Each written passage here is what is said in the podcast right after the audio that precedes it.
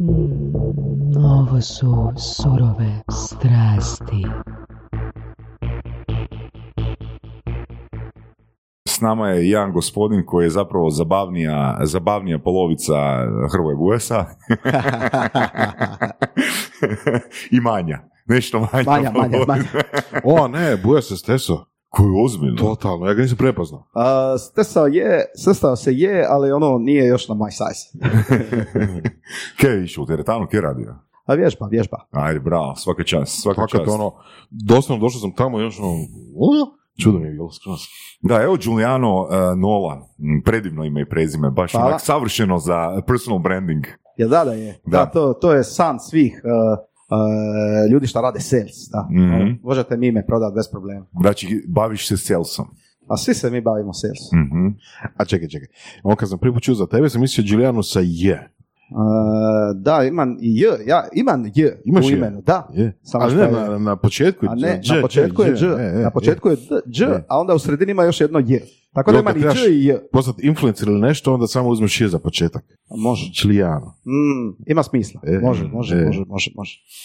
Uh, ti i Hrvoje ste već uh, dugo u nekom partners, partnerskom, poslovnom partnerskom odnosu, je li tako? Tako je. Mm. Znači, uh, Hrvoje, Dražan i ja, samo da te ispravim, da ugacim još Dražan i Drnasa, naš treći partner, uh, zajedno, s- ra- zajedno radimo preko 15 godina. Mhm. A Dražan i ja smo prvu firmu napravili prije 19 godina. Tako da, ono, to je jedan onako solidan životni period, imamo iza sebe razno raznih projekata, za neke od njih ste čuli, za neke niste čuli. Zašto nismo za njih čuli? pa niste čuli zato što nisu uspjeli. Tako da, A, dobro, ajde, hvala, Nice. hvala na iskrenosti. hvala na da, iskrenosti. da, da, imamo jako puno toga što smo sjebali, Aha, ako možemo da, tako pač, pričat. Da, pač. Uh, uh, ima, ih, ima jako puno stvari koje nam je Excel sjeba u startu, a neke stvari smo mi sami ono, Mhm. Kažeš fuck up Excel. napravili. Da, da, kažem Excel, zato što prije nego što bilo šta radimo, onda ubacimo unutra neke brojkice i onda kad vidimo ako brojkice nešto imaju u startu, uh, onda odmah tu nešto ne valja. Jel? Julijana, koliko je to točno firmi koje, koje, u kojima si ti upisan kao uh, član uprave ili uh, vlasnik, suvlasnik? Mm, Malo si me zatekao sa pitanje, nisam siguran da li šest ili sedam, ali Aha. mislim šest. Mislim da je šest. Zašto toliko? E, Zašto? zašto? to, je- to je često pitanje koje je ono, evo i meni postavljaju pitanje, zašto to sve ne staviš pod jednu firmu? Zato što me jednostavno, e, znači to neko poslovno iskustvo me naučilo da je bolje stvari koji su različite međusobno razdvajati. Što znači, Znači- različite? Znači različite, evo recimo, ne znam, Go Home tražilica nekretnina je u potpunosti drugačiji projekt od konkretno robotskog restorana koji smo sad otvorili u Mhm. Laškoj. Znači oni nemaju apsolutno nikakvih dodirnih točaka. E, sa druge strane tu je Crno jaje koji je treća firma, Mhm. imamo firmu koja se bavi prodajom obveznog auto osiguranja. Sve te stvari su na neki način stvari za sebe i logično ih je razdvajati jer ako sutra u bilo kojem trenutku odlučimo neke od tih stvari prodati, onda imaš puno manje problema nego... Znači, u biti jedan od razloga je exit strategy za svaki tip Apsolutno, jedan od razloga sigurno je, a i urednije je sve to skupa voditi i Mhm. u bilancama i drugačije se to sve skupa. e, u konačnici, kad imaš sve na jednom mjestu, onda više ne znaš od kuda ti dolazi novac, a gdje ga gubiš. A na ovaj način, kad imaš odvojene entitete, onda u principu znaš aha, ok, ovo mi ide dobro, ovo ovdje mi ne ide baš dobro. Ovako kad je sve skupa, onda ono, uvijek nešto malo radi bolje, nešto radi gore i onda misliš da si dobar, a u stvari nisi. A što je sa zaposlenicima? Jel postoji neki zaposlenik vaš koji obavlja, ne znam, e, šest sati aktivnosti u firmi A i dva sata aktivnosti u firmi B ili C? Pa e, ne baš tako, ali radimo, znači ono, rade stvari i za jednu ili za drugu firmu, da. Mhm. A vi se sigurno vi radite isto. ali? Apsolutno, ja radim u svim tim firmama, tako da, ono, više puno od mojih zaposlenika. Pa Baš sam pričao sa Cvetojevićem ovoga neki dan i kao, uh, pitam ga kak se uh, uspijeva, kak se uspijeva, kak, kak se uspijeva vremenski posložiti. I on kaže, mislim to radim i ja, da, da si odredim ime dana, na- znači na primjer ako je danas na primjer utorak, ja kažem danas je surove strasti dan. To meni pomaže jer onda sam full asociran u to što radim. I a, Cvetojević kaže, ja isto ono e, radim jedan dan na jednoj firmi, drugi dan na drugoj, treći dan, taman sedam firmi, to je sedam radnih dana. Ne? I još pet drugih radnih dana. Znači, kod mene to tako ne funkcionira, Kako to znači ja, uh, ok, znači neke od tih firmi su već uh, jako dobro strukturirane, imamo ljude koji se brine o svemu, e, za jedan dobar dio tih firmi je meni ujutro dovoljno samo ono, dođu mi tri maila iz kojih ja vidim čitavu sliku Mm. svega što se dešavalo prošli dan, a za ove druge stvari e, jednostavno m, obično najviše vremena trošim na nekakav zadnji poduhvat. Ok, Znači, evo. zadnji, on mi sada konkretno zadnji je robotski restoran, odnosno Bocenpoc i ono, ja sam recimo sada na, možda na 80% vremena na Bocenpocu. Ok, i sad pitanje u biti, kada ti znaš da je neki projekt, neka firma uspješna? Kada znaš? Pa, ja, m, mislim, po meni nije- nije jedino mjerilo uspjeha e, to koliko ti nešto nosi novca, znači ja imam i nekakva druga mjerila, a to je koliko mi to sve skupa pričinja zadovoljstva.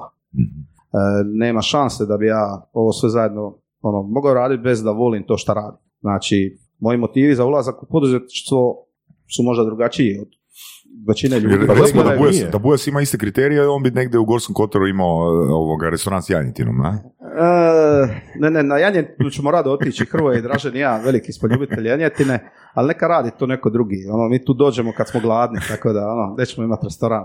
Odnosno, ajmo ovako, u životu svom nisam mogao sanjati da ću imati vlastiti restoran i moram ti priznat da i sada kad uđem unutra da se jako, jako čudno osjećam i ono da, da mi je to sve skupa još ono baš od. Ono, ono, nisam mislio da ću se ikad baviti s tim, ali jednostavno situacija je takva da smo mi odlučili sami to napraviti i. dovesti do kraja i napraviti. ćemo doći do toga. Ali mislim da ćemo- doćemo do toga, doćemo do teme da li vi zapravo radite ono, restoran ili zapravo radite robote ili Tek- radite tek nešto firma. treće ili četvrto. to ćemo doći do toga, to je baš zanima da to pričam. Ok. A ovo što si rekao da radiš zato što to zanima, zato što ti to Da. priča zadovoljstvo i tako Je. dalje, a, mislim da je već redovna pojava u surovim strastima da dođu gosti koji kažu tu rečenicu. Ja mislim da svi ljudi misle da poduzetnici rade zbog novca, ali ja, baš ja to radim iz zadovoljstva. I to već jedno, ti si jedno već deseti, tako koji kaže. Mm, Ja, ja da mislim da je sam ja, ja u, sam, u zadnjih dva mjeseca. Da. Ne. mislim, da, mislim da smo uočili nekakvi ja sam, obrazac tu. ja, ja, ja sam u biti ovaj, otišao u jednu digresiju i onda poslije se me ti prekinuo i nisam se uspio vratiti. A znači, Evo, majstor, sam, majstor sam digresije, znam od kuda smo krenuli, znači moj motiv za ulazak u poduzetništvo je uistinu bio da stvorim nešto iz ničega. Da. Da. Ok, Da. full stop. I da se dok to radim dobro osjećam. Da. I ako radim nešto korisno i dobro ljudima, usput se dobro osjećam, ljudi su spremni za to nešto platiti, onda će novac doći. Znači ako nešto radiš dobro, onda novac dođe. Ali znaš na što sam ciljio kad sam ti postavio pitanje a, kada znaš da si u nečemu uspio? A, to sam pokušao izvući iz tvog prethodnog odgovora gdje si rekao ono, gle, ne trebam ja cijeli dan raditi na, na jednoj firmi, a, za neku firmu mogu vidjeti ono dva, tri maila i tu je moj posao gotov. Znači, da li je za tebe uspjeh u poduzetničkom poduhvatu, da li znaš da si nešto uspješno stvorio kad se doslovno svodi na to, ok, ja imam 15 minuta posla i to može, odnosno, ključno pitanje, roj ili rot? E, ovako, znači, e, najvažnije mi je od svega da sam osobno zadovoljan sa tim kako to sve funkcionira. Znači rot. Definitivno. Znači, možemo, ne znam, ono, možemo mi pričati o brojkama, ja s tim nemam nikakvih problema, međutim kad dođeš do nekog levela na novac uistinu više nije nešto što me, to definitivno nije nešto što me drajva. Mhm. Da li to znači da kao vrlo kreativna osoba već sad imaš nekakvu ideju, nekakav crv ideje, evo za tri godine, evo, to, to želim, nešto drugo želim.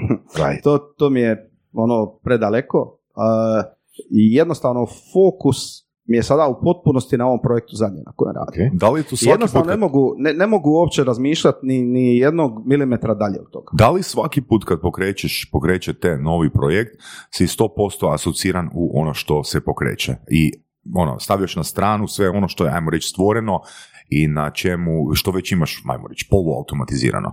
Pa ovako, ne mogu to sebi dozvoliti Mhm. iz razloga što još uvijek e, treba, još dosta mog uplivaju u te druge stvari, premda je sve to skupa jako, jako dobro posloženo, iz razloga što nam to osigurava egzistenciju, ne samo nama, nego i našim zaposlenicima. Recimo, ova priča sa robotima na koju ćemo doći kasnije je takva da mi zadnjih šest godina radimo to, na tome bez jedine, jedin, bez jedne jedine kune prihoda. Znači, Mhm. ono, bez revenue odnosno momak koji je ušao u restoran i platio ono prvo jelo slika sam ga i pukao odmah na fest, htio sam ga izljubiti, rekao ono legendo, ti pojma nema šta si u ovom trenutku napravio. Znači ja šest godina radim na nečemu da bi ti sad tu ostavio 39 kuna i tih 39 kuna je U tom trenutku... Puno više od 39 kuna ako me razumiješ. U znači, tom trenutku tih 39 kuna je zapravo kalkulirano, e, dobili ste lipu po svom uloženom satu. Ja to ne gledam tako, meni je tih 39 kuna izgledalo kao, ne znam, najveći reward koji sam dobio ono ikada. Dobro, ali vi ste poznati po tome, ti tvoja ekipa, da znate napraviti hype. Što god da pokrećete. e, Rekao sam ti, ono, svi, svi mi radimo prodaju i mislim da mi to dobro radimo. Hrvoje je majstor za napraviti to sve zajedno, a ako mu se još da jedan super genijalno turbo zanimljivi projekt, onda to sve skupa ispadne ovako kako je ispalo sa robotskim restoranom. Uh, rekao si šest ili sedam firmi, nisi siguran. Koliko njih je u partnerstvu, a imaš li i jednu firmu koja je baš ono 100% u tvom vlasništvu? Ne. Zašto? Zato što sam u startu shvatio da u biti kad nešto podijeliš s nečim, da se na taj način, mm, ajmo reći, ono, kompletan outreach, da se to umnožio. Jednostavno sam shvatio da to što sam ja, mojih 50% uvjetno rečeno dao Draženu, da to u biti nije tako, nego da smo zajedno zaradili više time što smo se podijelili. Eto, to to znači komplementarnost? A, što ti radiš, ne radi on i obrnuto? Ajmo reći ovako. To znači da si ti svjestan svojih mana? Da, apsolutno, da, apsolutno da. Pa ono, ja sigurno ne bi bio, ja ne bi bio ni blizu ovako uspješan da nema mojih partnera. mm Da. Znači svaki od nas je osoba za sebe, svaki od nas u tom jednostavnom u funkcioniranju, u čitavom tom poslu ima nekakve drugačije kompetencije i svak od nas odgovara za te svoje kompetencije, međusobno se jedni drugima ne miješamo u posao, i to sve skupa funkcionira. Uh, tu ću te samo pokušati malo nadopuniti pa ćeš mi ti reći da li sam na tragu ili nisam na tragu. Uh, mislim da smo ne, isto nekoliko puta u surovim strastima spomenuli jedan koncept koji se naziva Disneyva strategija kreativnosti. Ono, radi se o tri uloge. Jedna uloga je sanjar, druga uloga je realist, treća uloga je kritičar. Sanjar je onaj koji zapravo doprinosi svojom vizijom, kako bi stvari trebale ishodovno izgledati. Realist je, o, ajmo reći, strateg, koji je taktičar, koji stavlja tu, taj ishod u neki proces. Znači, prvi korak nam je taj, drugi korak, znači ishod nam je doći do toga, a ja ću složiti strategiju. A kritičar je onaj koji, ajmo reći, gleda koje su, di su slabe ono, di su, di su slabe karike u toj strategiji. Kakvi su vaši odnosi? Znači, sa čim vas trojica e, zajedno doprinosite? Kako se međusobno nadopunjujete? Pa, kod nas nije baš takva striktna podjela. Kod nas je više podjela s obzirom na dio rada koji, koji obavljamo. E, recimo da je Hrvoje je zadužen za prodaju i marketing, on je, on je najbolji sales guy kojeg ja poznam i on svoj dio radi posla super. A Dražan je inženjer elektrotehnike isto kao ja, nas dvoje smo zaduženi za tehniku, e, s tim da Dražan ima nekakvih sklonosti ka nekim stvarima, tipa on pokriva kompletan legal dio, a recimo o nešto što je neobično, ja premda sam, ono, formalno sam CTO, e, ujedno gledam, jedno oko mi je na novcu, odnosno odrađujem jedan dio vezan za financije. Mhm. Tako da, tako da ono, na taj način to funkcionira. Što se tiče odluke o, ono, tu najčešće idemo skupa, e, pogledamo što je najbolje za nas i ono, najčešće se, najčešće se dogovorimo. Ne kažem da je svaki put idealno, ono, da. ono partnerstva poslovna, životna, nisu jednostavna stvar, nisu jednostavna stvar, ali ono, mi, mi dobro funkcioniramo, jednostavno dobro funkcionira. Ja mislim da i mene Vorasa i slušatelje isto tako zanima, ono, mislim koliko je to, 16, koliko si rekao? 16, 15 godina. 15 godina. E, broj začkoljica u tih 15 godina. Više ili manje od 10? Manje, manje, manje. Manje od 10 u 15 godina? Da, manje. Mislim, Hrvo je dosta ono temperamentna osoba, ne? Točno. Ovoga, mislim, ne vjerujem da mu je, teško uh, stati na žulj. Hrvo je veliki emotivac i vrlo temperamentna osoba, a sa druge strane vrlo je realan i korektan mm kao partner. Tako da mi međusobno jedni za druge imamo poštivanje i ono, jednostavno kreneš od toga što ne bi želio da neko drugi tebi nešto napravi. Eto, jednostavno tako funkcioniramo. Ako je nekakav problem, sjednemo pa se dogovorimo. mm Čini mi se da, da tim projektima što radite, ipak ima neka osoba koja vodi lead, odnosno neko koja, eto, recimo, gura da se sve dogodi kako treba ili po nekakvoj viziji. Da li bi rekao da je to točno? Ili nekako mi se ne čini da je u svakom projektu svi nekako ravnomjerno um, mogu doprinijeti uopće. Pa, mm, da, projekti su različiti, pa onda samim time različito. Krenut ćemo, konkretno ćemo... Za ti. Za, za i ti. možda zato što se najviše sa mnom priča, ali, Dobro. ali možda, možda je to u istinu tako. Ja imam, e, e, ja imam jednu strast prema svemu e, šta radim Mhm. i moja supruga misli da je to, e, osim toga što sam jako uporan, moja najveća vrlina. Hmm. I mislim da sam u stanju tu strast prenijeti dalje, znači prenijeti i na zaposlenike i objasniti im zašto nešto radimo. U stanju sam ih jako dobro motivirati i u stanju sam sve nas zajedno dobro pogurati i usmjeriti u nekome smjeru i sa jednim realnim optimizmom reći da će se te stvari odigrati tako kako je. A uistinu si u pravu, pošto postoje potpuno različiti projekti, recimo Go Home tražilica nekretnina je jedan izrazito tehnološki proizvod, znači koji vi prema vani to ne vidite, vidite samo u biti tu nešto gdje nešto utipkate pa dobijete neke rezultate, ali ono to je vrlo, vrlo kompleksan proizvod, to je mini Google koji praktički svaku noć e, skenira u sedam država kompletan prostor nekretinski, indeksira to na jedan pametan način i to sve zajedno radi na jednom automatu, tako da je nama za tih sedam država dovoljna jedna osoba koja to sve zajedno kontrolira i ta osoba nije niti tehničke struke. Super. Znači, a sve funkcionira i radi. Super. Da. Da slušam pitch negdje iz Amerike, nekakav možda startup ili tako nešto, sigurno bi tu došao sad jedan slajd u kojem piše kako će firma, taj startup, monetizirati te podatke koje skrepaju svaku noć. ono. Da li vi imate tako nekako plan? Znači, ok, sad, ok, javnost dobije to što traži, jel, naravno, ali možda, ne znam, da li vama stigne, alert pola sata prije? E, ne, e, mi ne funkcioniramo na takav način, znači mi uopće u biti nismo čak ni razmišljali da te podatke na takav način prodajemo iz razloga što dobro zarađujemo na način inicijalno kako smo zamislili. Ok, I a to je da praktički nama, mm, ajmo reći portali agencije za nekretnine dobro plaćaju svu, sve te posjete koje mi transferiramo na njihove sajtove. ok. I to je jedan dobar poslovni model s kojima smo mi zadovoljni, a sad da li bi neko bio spreman platit ne znam, ono da mu mi kažemo da se iznajmljuje neki stan prije i nešto, tu Ne, već lagano ne, ne. zadiremo ono, zadiremo već lagano malo u nekakve odnose sa klijentima, to je ipak nekako posao možda od njuškala, a ne od nas, ajmo reći. Dobro, ok, E, fair enough, To je pošteno. to, to je to. to, je to. Ali ono, znaš, ono, ali ne mislim čak to da drugi dobiju informaciju prije trećih ili neke druge firme prije trećih firme, nego fakat, ono, to je postalo već ono trope, već je postalo ono navika ako takav neko startup uh, vani se stvara, da, da, da mi, odnosno oni će monetizirati te podatke, ono, prije svih ostalih. Da, jako puno se priča o podacima, ja u budućnosti će podaci biti sve važniji i važniji, ja se s tim slažem. Recimo, znaš zanimljivo, ono, recimo nešto što je Podravku oduševilo na, na toj prezentaciji ono, Mm. kod, njene, kod njihove uprave je recimo šta smo mi rekli da kad budemo imali te gama šefove koji budu kuhali po kućama, da će oni znat, ne znam, uh, koliko ljudi kuha gustu krem juhu u Splitu uh, srijedom kad pada kiša. E, Mm, Pošteno. to je, to je recimo bilo nešto što je bilo fantastično, koji su sad ono, tu su bili, ne znam, ja bilo pet članova uprave, ono, svi su to negdje sa strane zapisali.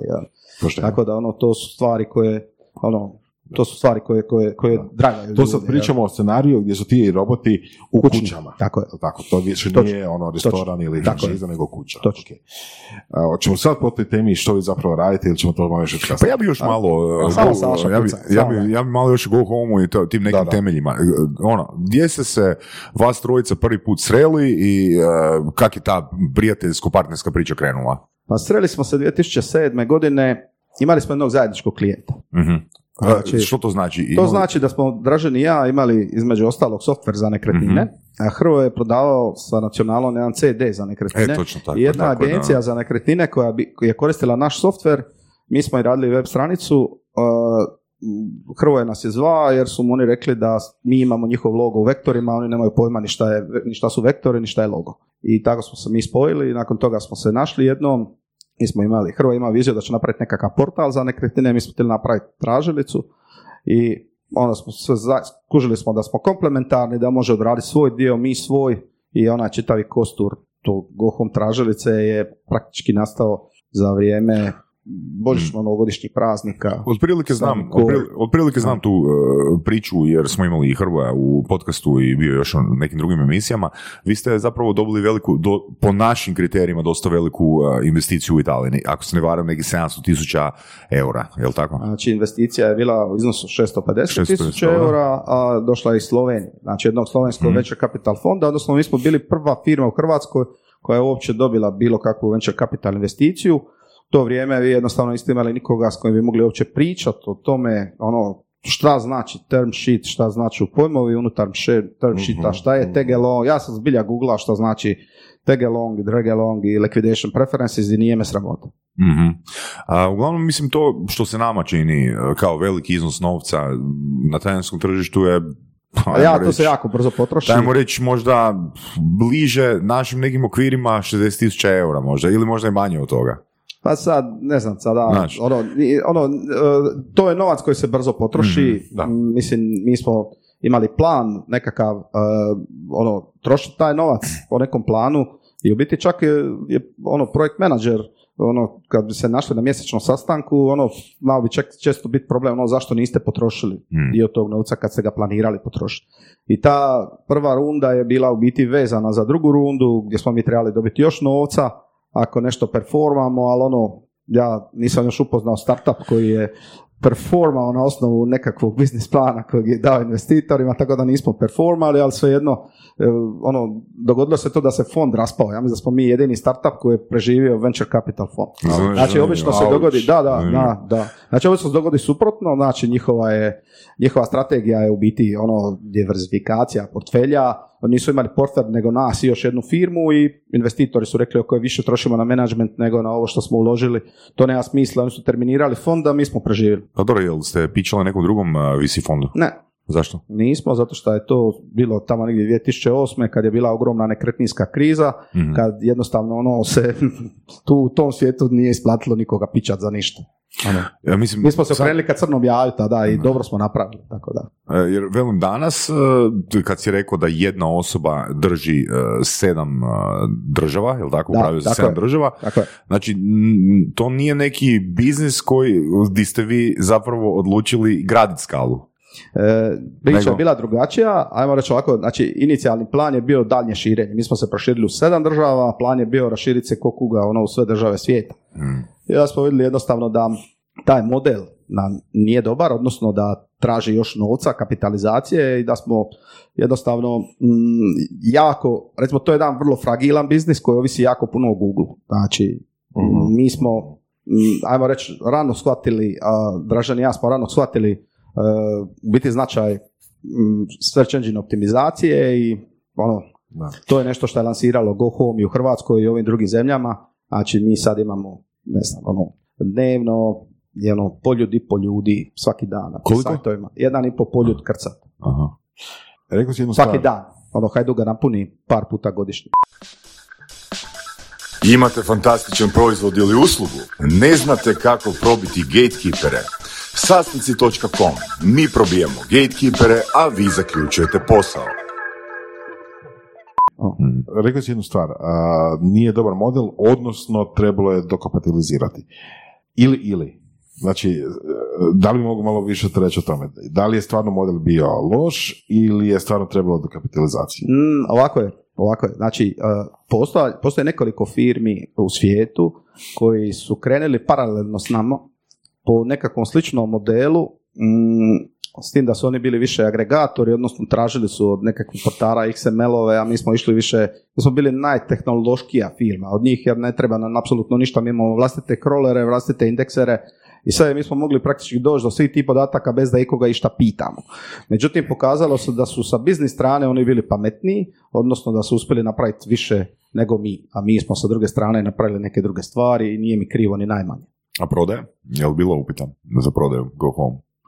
Biznis. bilo je u Italiji, znači ono, mm, da smo bili portal, prodali bi se već vjerojatno jedno pet puta, ovako je malo neobično, mi smo neka tražilica koja nismo ni portal ni to, to je malo neobično, ljudi ne razume šta to točno je, ali bilo je upita u Italiji, međutim odlučili smo još ne prodati.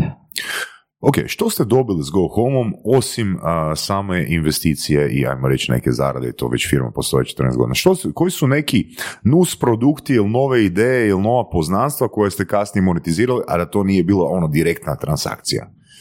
Pa, mislim da smo u biti svi trojica jako, jako puno naučili. I ono, ajmo reći, možda je grubo zvuči, ali neko je to platio. Znači, i, i to je uistinu tako. Mi smo potpuno drugačiji ljudi bili nakon toga, u odnosu na ono što smo bili tu. Uh, uspjeli smo oformiti jedan super turbo kvalitetan tim koji je u stanju odraditi ono bilo koji projekt, recimo to možda bez investicije ne bi mogli. Uh, I mislim da smo narasli kao ljudi i da, da, da, da smo jednostavno, jednostavno postali puno, puno bolji. Mhm. Jako puno smo naučili. Mm. Strašno, strašno jedno iskustvo i, i mislim da bi se samo za Go Home mogla jedna čitava knjiga napisati. Mhm. Čega je sve tu bilo, tih postupak, ono, pregovora, do sorry for handshakinga, do, do, ne znam, od euforije do kreha nekretninske burze, do, do, do svega živoga. Ono, baš, ono, priča, priča za sebe. I ono što si rekao najbolje, to je neko drugi platio. E, da, Da. Tako da, respekt, fakat dobra ideja. Dobar postupak. Mhm. Ok, važnost dobrog tima. Recimo, obično kad se priča o startupima i tako, onda se priča, ne znam, ideja, priča se jel, tehnologija, priča se financije i tako dalje, ali zapravo kad se priča sa investitorima i kad se priča sa nekim ko actually treba neke novce tu dat, on prvo priča o timu, a sve ostalo pada nekako u background. Jel?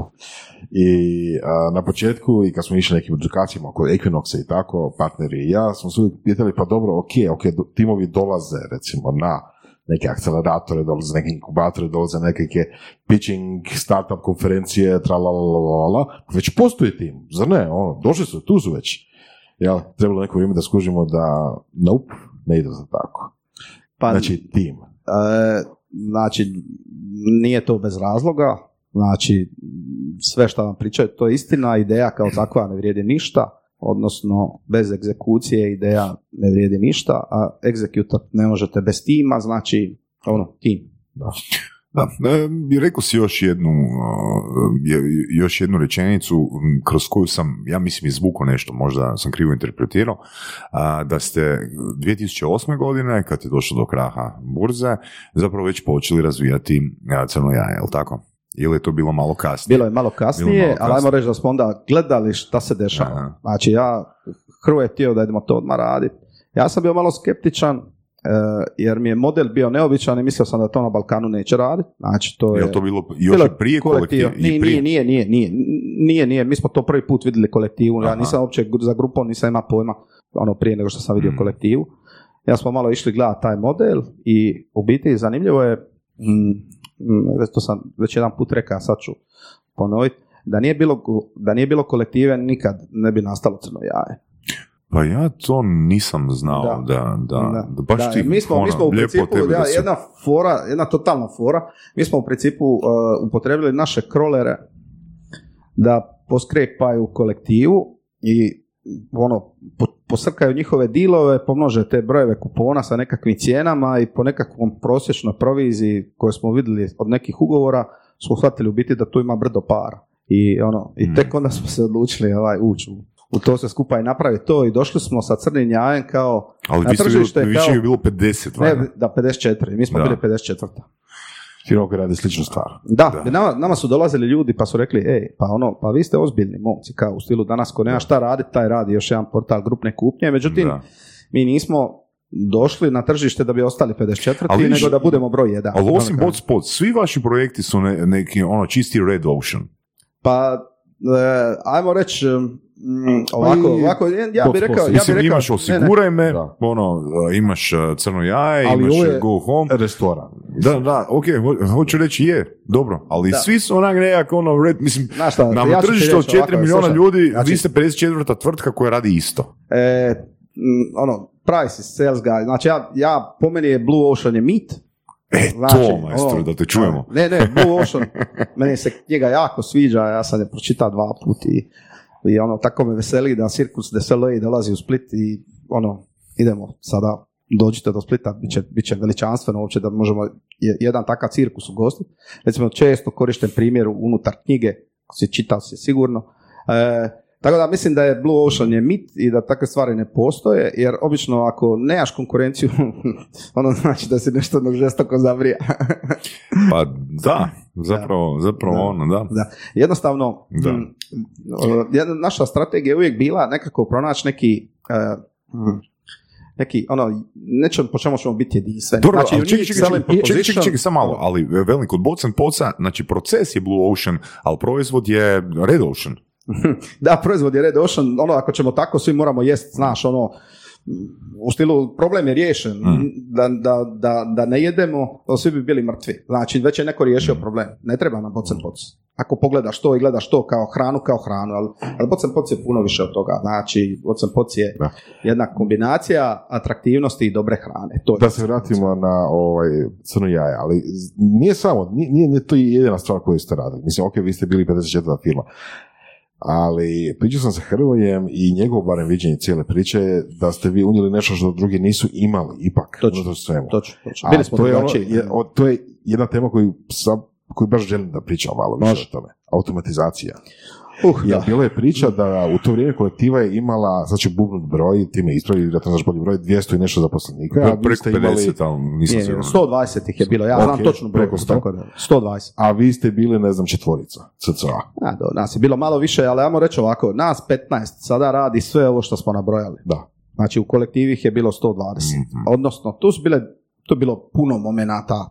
Da. Naj, jedan od najvažnijih momenata je to da je Hrvoje rođeni sales guy da je crno jaje, on je gospodin crno jaje, znači taj projekt je izmišljen za njega, da mora svaki dan smisliti nekakav deal, a on jednostavno, on se time hrani iznutra, znači ono osim što voli dobro jest, mora se hraniti sa nekakvim dobrim dilom, ako je on konstantno dovodi, on taj dio radi fantastično. Znači mi imamo dilove koje niko nema. Znači, to je to. Onda smo imali support od nove i dome, recimo, svi su oni mislili da ćemo mi izdušiti sa lovom i da se više nećemo. Niko u principu od njih ne zna, niti vi znate, niti ću vam ja pričati o tome kakav deal sa novom mi imamo.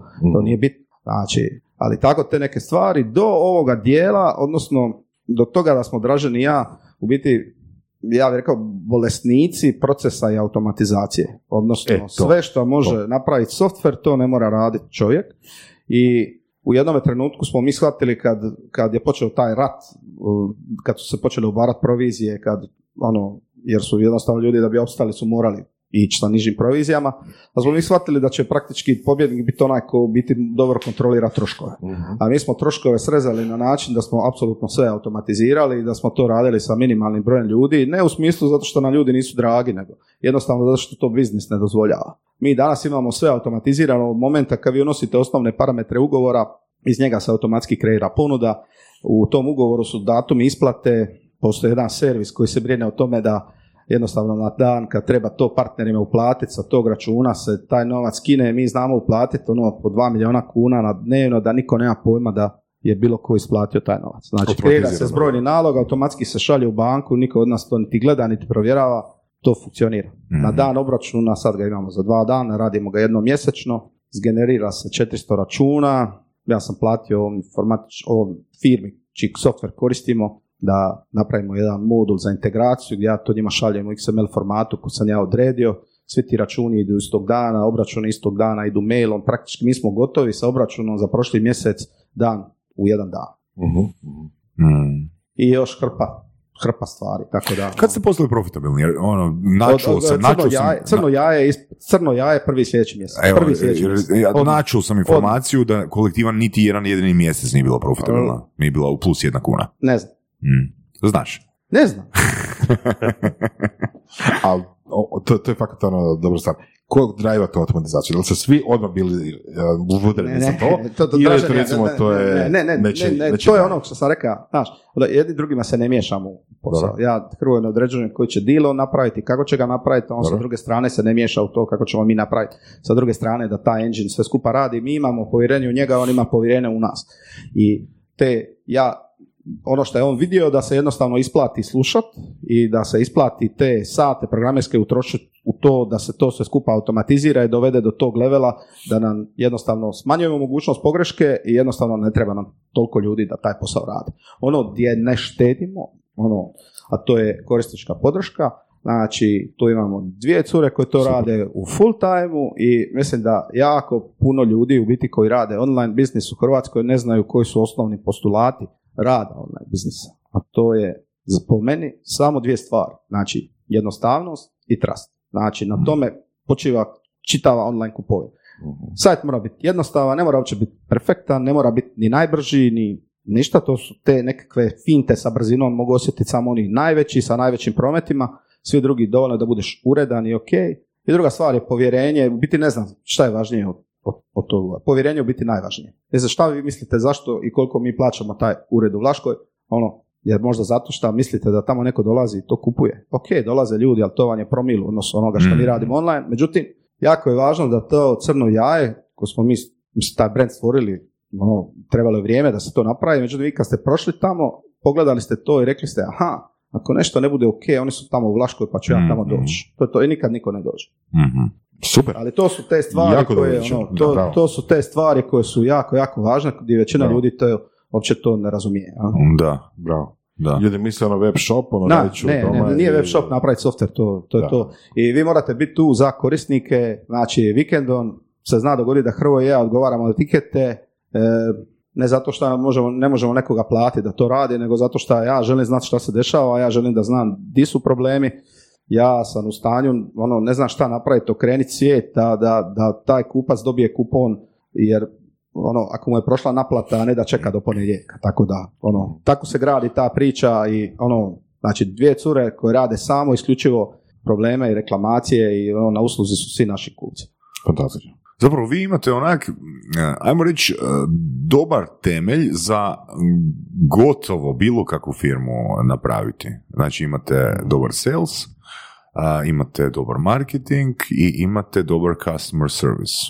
Pa ono, Odnosno, Eto, ti si imate, to rekao, hvala. Imate, Ono. imate, pro, imate a proces možemo za raditi bilo šta, možemo raditi bilo šta, Mhm. točno, točno. Pa radimo, mislim, mi imamo servis za prodaju auto osiguranja, Dobro, di ste malo ljudi, Di ste malo ljudi to ne zna. A, Reću ti, a, samo da ovo završim, ako mogu. Ovaj, e, pa recimo, evo sad sam baš potpisao te brojke godišnje, znači, znači osiguranje je napravilo preko e, 6 milijuna kuna premija mm, auto osiguranja prošle godine s jednim zaposlenim. Mhm. Znači nismo prodali najviše polica, ali najviše, najveći broj polica po zaposlenom, ako gledate sve oblike osiguranja, laka do nemam pojma čega, do tih nekovih ureda i ovoga svega, osigurajme tu broj jedan. Ok, Ok, osiguraj nismo me- da, da? da, to, ali sad kad si spomenuo osiguraj me, znači zašto, mislim, s obzirom da imate takav sistem, uh, pa imate te marketinške kanale i, ono, i prodajne kanale i sve, mislim, di zapinje da to ne ide puta deset ili puta sto? Pa, pa ko kaže da ne ide? Znači mi, mi, mi rastemo ono, od, ono među 50 i 100% sa osiguranjem. godine Pa da, ali to je malo za, po, meni je to malo Tako u je. odnosu na kanale kroz koje se osiguraj me, jer velim, e, ljudi teško mijenjaju navike i tu, tu isto ćemo, tu ćemo isto prokomentirati kad dođemo do bo- bots and pots. Ne? Znači, ako sam ja sa svojom agenticom za osiguranje vozila friend, možete mi dati 15% nižu ponudu, ali teško ću promijeniti tu naviku. Evo, mi smo isto i u firmi radili kampanju za knjigovodstvene servise i e, intervjuirali smo, pričali smo sa stotinama ljudi koji, stotinama malih e, i mikropoduzetnika koji su rekli mi nismo zadovoljni s našim knjigovodstvom, s našim knjigovodstvenim servisom, godinama nismo zadovoljni, ali nam je bed promijeniti to iz nekog razloga. Znaš, A mislim da nije isti level kompleksnosti promijeniti knjigovodstveni servis u odnosu na to Apsolutno da možeš nije. unutar jedne minute obnoviti policu osiguranja je. preko mobitela. To se ono, potpuno slažem. E, samo govorimo ono koliko su Jasno mi je. određene navike e, duboko ukorijenjene da čak i kad nam je negdje bolji deal ili možemo primiti puno bolju uslugu negdje drugi za isti novac, ne mora biti ono manje ili više. Teško nam je napraviti taj korak. Pa evo, reću ti jednostavan, odgovor je jednostavan. Ja, ja ne očekujem da ću svakom Hrvatu prodati policu obveznog auto osiguranja. Meni je dovoljno samo uzeti jedan mali kat od tog marketa, biti reću vam kako smo mi uopće ušli u taj Mhm. posao. Dobili smo informaciju, provjerenu informaciju o tome koliki udio, a, koliki udio je online prodaje obveznog auto osiguranja. I koliki je on u Hrvatskoj, a koliki je u Italiji, koliko je u Češkoj, koliko je u Poljskoj, koliko je u Mhm. Mađarskoj i zemljama u okruženju. I to je sve. To je bilo dovoljno da se nas troje bacimo ono na glavu da to Mhm. napravimo. jel?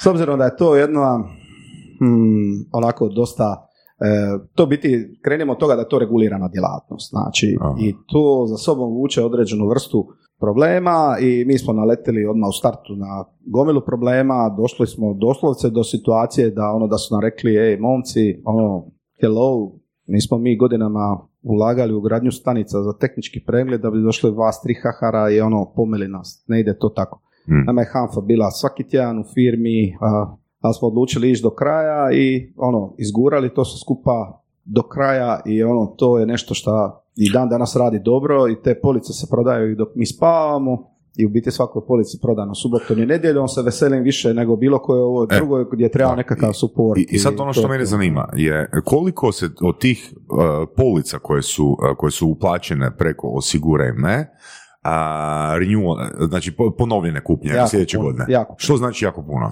To znači u postotak iskreno ne znam, rekao bi ti, ali znam da je to jako visok postotak. Ok, ajmo ovako. Pa ima li tu prostora da se napravi neki, ajmo reći, tradicionalniji pristup da se napumpa baza? Mm, U smislu da se uzme 50 agenata koji će doslovno svoje lidove stavljati u tu bazu. Odnosno, pičati ili preko telefona ili uživo. Znaš, mislim, to je ono people ja business. razumijem te, ja. Da. E, to je ono što radi kompare, Mhm. a mi nismo kompare, mi smo osigurajne. Pa ja Mi sam- radimo drugačije. vama je ishod automatizacija, jel tako? Tako je. Pa uzmete ono 50 ljudi na godinu dana da ono fakat naprave posao i onda jednostavno ugasite taj odjel. No fucking way. Zašto? Zato što ne volim raditi s ljudima. A, Pošteno. Šalim se. pošteno, pošteno. Šalim se, to sam samo rekao da, da, da, da zaustavimo tu priču, jednostavno naš model je nešto drugo, znači Ok. naš model je Ma nešto joj, drugo, ja mislim da se to... Ja mislim da ste vi skromni. Ne, nismo, nismo, uopće, mi smo samo ludi. Ono, Ok. mi smo samo ludi i naša vizija je online i Ok. kažem, ono, ja se svakoj polici prodano u subotu i u nedjelju veselim više nego m, Jel bilo, kojem poziv, bilo kojem telefonskom pozivu koji je rezultirao kupnjom. Ili deset telefonskih poziva koji rezultiraju kupnjom mi znači manje nego jedna prodana polica bez ikakve pomoći. Slažem se, ali možeš napraviti 10 telefonskih poziva da napraviš Neću. dvije, da napraviš dvije i onda sljedeće godine i sljedeće godine i sljedeće godine, pa rekao da je dosta visoka brojka. Pa jedan put kad uđu u bazu, to je to. Ljudi su zatočeni. Znači, zovi ovoga Nikšu iz Komparea, pa onda priča s njim. Znači, Mislim, Dobro, dobro. mislim Nikša da pozna. znamo sljedećeg gosta. su Ali, ali vidiš, vidiš kje je sad rekao, ono, znači, oni su išli u Red Ocean, a sad neće niti element Red Oceana uzeti, ne? e, mi, mi znamo kuda idemo Da, da, i ono, dobro, znamo dobro. kako ćemo do toga doći i Čekaj, ono, čekaj, čekaj. Znači, osiguraj me, uh, ima još neku sljedeću fazu. ima. Ok. Ima. To se širenje dešava u inozemstvo Dešava ili? se sad, Koju, ne, koju? Neću, ne, neću vam to reći. Šta, Zašto? ono, neću. Ili idete u inozemstvo, evo. neću. Dobro. Dobro, dobro. Reći ćeš nam... e, Čuće se sve, tako da ono, ne treba sve reći. Čuće se Vi uvijek, sve. e, vi uvijek neki hype pripremate ono dvije, tri Da, godine prije. Pa, kad iza kulisa. Ti nisi shvatio ono da to svijet tako funkcionira. Da, da. Špana, je li može neki trailer? Ne može. Spomenuo si failove. Failovi. A ima ih slatkih, ima ih onih koji su ono manje sweet. A, jedan o kojem volim pričat je, a, su ove rebatinke, ove gače, WTF jeans. A, da, da, da, točno, točno, da, da, da. Znači, izvorno nije niti ideja naša, nego od Peđe. A, Peđa je super momak, on je napravio dvije verzije i ono, mi smo od njega kupili a, brand i onda na kraju nam se i on kao momak i kao čovjek nam se svidio i odlučili smo e, njega angažirati da zajedno lansiramo verziju 3. E, a jednostavno ne, ne da nismo ništa znali o proizvodnji tih ono, traperica, nego općenito o tome ništa nismo znali. jel. I mi smo stvarno napravili dosta veliki hype i prodali tih nekakvih, ono, taj neki batch prvi koji je bio nekih 200-250 komada, to se prodalo od, uistinu, od, od Japana do Kanade. Ono. Ali nama nije bio cilj raditi to, je nama cilj bio da mi sa tim trapericama uđemo u retail. Što znači da stvorimo brand koji bi nas nekakvi shopovi kupovali po 50, 100, 200, 500 komada. I čak smo angažirali jednog momka iz Kanade koji je bio jako dobar i uporan i sve to skupa. Ali e, smo se jednostavno malo precijenili i tu smo failali i nismo uspjeli. Znači ovo smo rasprodali, to je to, ali nismo uspjeli Ok. u- ubaciti se u retail i ajmo reći ja imam kući još jedan par tih i rebatinki ili nuda se kaže rebatinke i to su najskuplje hlače koje sam u životu kupio zato što su me koštale onoliko koji je bio moj pushing u cijelom toj projektu. Tako da, A, rekao si da kad osmišljate neki biznis da ti je, ako sam, ako sam dobro ulovio, da ti je Excel prijatelj, da vam je Excel prijatelj. Da. Je li taj sa tim rabatinkama bila Excel isto bio prijatelj ili, to ili je to bilo- čista fantastično. Ne, no, to je krenulo kao emocija, onda to ubacimo u Excel i Excel je za VTFGs bio fantastičan. Ono, fantastičan. Imali smo firmu u Srbiji koja je šila te regatinke, imali smo dobavljača u Turskoj koji je ono, isporučivao vrhunski koton za to sve skupa napraviti, imali smo dizajnera koji je bio ono, super lik koji je to sve skupa složio dobro, imali smo zapakiranu marketinšku priču i da je to radilo po principu da su ljudi kupovali u bečevima po 100, 200, 300, 500 Mhm. komada, to je bio fantastičan Tu biznis. su bili poštanski troškovi 30 dolara, ili tako, Tako je, nešto? bili su dosta skupi poštanski troškovi, ali to nije bilo bitno, nama je bilo bitna nam je bila ova druga priča. Nama je ta priča Aha. oko online prodaje i te prve serije trebala biti kao hype priča koja će u biti biti u biti uh, neki leverage za Mhm. ostvariti i ući u retail, ali taj dio tu smo failali i nismo uspjeli. Daj samo još jednu stvar. Da. E, kako se može, kako se, to sam skužio tek nedavno sam se sjetio u biti kad je narasta Bitcoin zadnji, ovaj, zadnji put u biti, e, imali smo lika jednoga koji je bio na Burazinovoj Shift konferenciji, baš je pričao o blockchainu i tome.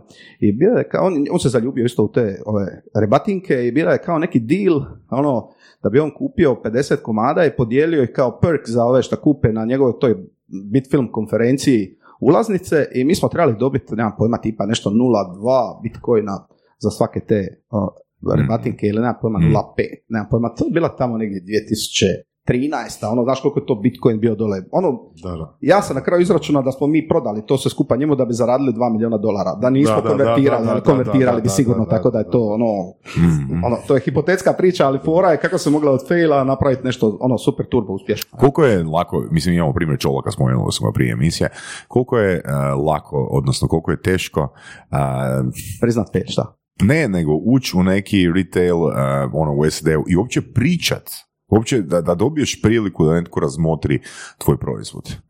A, Mislim da je jako teško i mislim da smo to najbolje osjetili na ovom zadnjem projektu, odnosno dok smo gurali Gamašef u smjeru da neki od ovih velikih igrača svjetskih tipa Miele, Bosch, Electrolux, Whirlpool, Gorenje, da oni proizvode stroj. Znači, to je bilo težište business developmenta i to je bio naš susret sa korporacijama i nama je jako, meni je osobno, jako puno i Dražanu, jako puno nam je značilo da imamo iskustvo rada u korporaciji, znači i da smo radili s jednom velikom korporacijom i radim još uvijek kao što je Nova TV i da uopće možemo razumjeti te ljude iz korporacija koji se ne ponašaju kao... ideja bila da prodate kao proizvod, ne znam, Ne, ideja je bila ova. Podravka je u biti ušla u priču sa idejom da e, mi prodajemo ajmo reći, countertop device koji fita u svaku kuhinju, u kojem će oni puniti ketridže koje ćete vi stavljati unutra, dobro, i pomoću mobilne aplikacije reći neka mi bude gotov taj rižot kad se vrati s posla u o 17.30. To je to. E. I mm, taj stroj je kompleksan i jedna firma sa limitiranim resursima u smislu novca i ovoga ne može to napraviti pet ljudi da bude unutar nekakve cijene i ono, ono to na težište business developmenta i rada sa Podravkom je bilo da pronađemo tehnološkog partnera po mogućnosti sa policama, ono, koji je u stanju napraviti jedan takav uređaj. Međutim, e, oni još uvijek ne vjeruju, e, ajmo reći da će nam roboti kuhati u budućnosti, odnosno možda i vjeruju, ali misle da ta budućnost nije sad. Dobro, To ok. je, to je, Znači, to je ključ. ja. Ali drugo je Podravka, drugo je Electrolux. Da, da, pa kažem, znači, ne pričam o Podravci, nego pričam o Electroluxu, Mileu, Bošu, oni još uvijek ne vjeruju da je došlo vrijeme da imamo robote u kuhinji. Tu je problem. Hmm. Odnosno, njihovi inovacijski odjeli su svi bili oduševljeni. Znači, ja ne pričam sada da smo mi poslali nekakav cold, co- cold mail uh, Whirlpoolu, pa smo rekli je Whirlpool nas neće, da niko nije odgovorio. Ne, mi smo imali sastanke sa nizom ljudi unutar tih firmi, sa nekima smo se našli pet puta, od nekih smo išli u tvornicu, kod sa dobrim dio njih smo mi dosta, dosta debelo pričali, ali nikog od njih nismo slomili, to je odgovor na tvoje pitanje, jako je teško. Pa da, zapravo, mislim, kad, kad, eh, ti, kad neko kaže riječ salesman ili, ili prodavač, eh, često je, recimo, ljudima u glavi Jordan Belfort, eh, ne znam, ili Boiler Room, ili takve neke, znaš, takvi neki karakter iz serije i filmova, ali zapravo meni je ključna riječ za B2B prodaju možda, ne kažem da je, je strpljivost. Znaš, mislim, to nije nešto što ti na cesti možeš nekoga obrlatiti, znaš, ne pričaš sa decision makerom, dugo, dugo, dugo ne pričaš sa decision makerom. Ne? Znači tu stvarno je ključna riječ uh, ono, fokus, uh, ono, kontrola emocija i strpljivost. Gdje ćeš češće, dob- gdje ćeš češće dobiti uh, ne, a zapravo, mislim, ne s nekim sam pričao prošli, pretprošli tjedan, prodaja brodova, luksuznih brodova. Uh, znači imaš salesmana koji je zapravo cijelo vrijeme na svojoj nekoj fiksnoj plaći, ali naravno očekuje se tu je neka provizija, pro- očekuje se neki bonus kad se luksuzni brod proda. I, i oni, ne, neću reći da sam 100% ispravno izgovorio ovu informaciju, ali kod njih se očekuje da na bazi tri godine prodaš jedan luksuzni brod. I onda dobiješ takve provizije da se zapravo, e, da se, znači kalkulacija je tako da se firmi isplati da te tri godine financirala sa, sa e, nekom fiksnom plaćom i još ti da bonuse kad postigneš taj rezultat.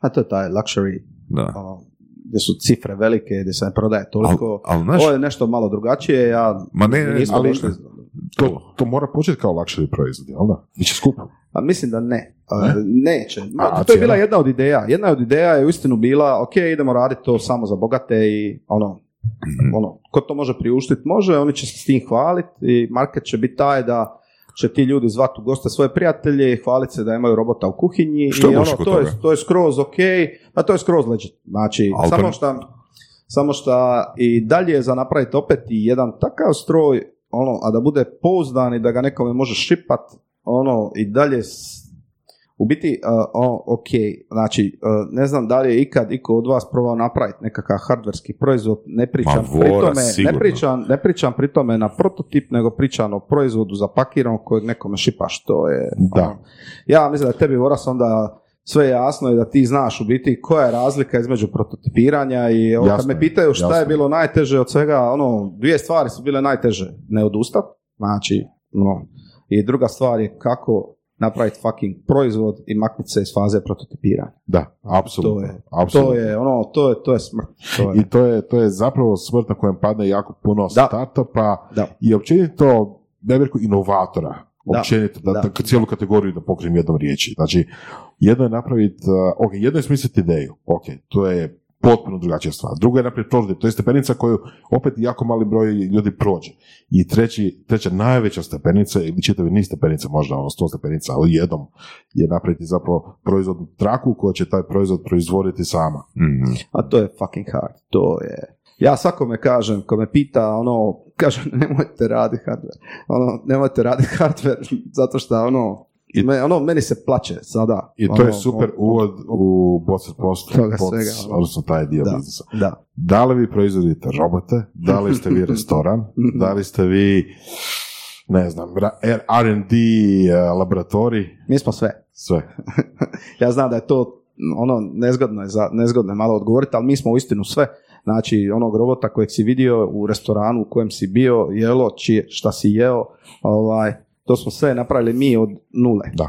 Znači, Znači, potpuno hrvatski proizvod. da, potpuno hrvatski proizvod. Ja trenutno imam sada jednu seriju m, Facebook postova koje se zahvaljujem ljudima koji su nam pomogli u zadnjih šest godina i baš sam jučer ima jedan ono, super nadahnuće za jedan post za našeg kineza koji nam je u principu ono masu olakšao čitao taj proces, odnosno sve dijelove koji dolaze iz Kine prođu preko našeg flanksa, on ih okupi, testira, za nas pakira i pošalje i to ljudi ne možete zamisliti koliko to vrijedi, koliko to znači, ono, koliko je teško iz te zemlje Ajmo, doveš nešto ajmo. što si naručio i platio, to je Ajmo ono, barem smrt.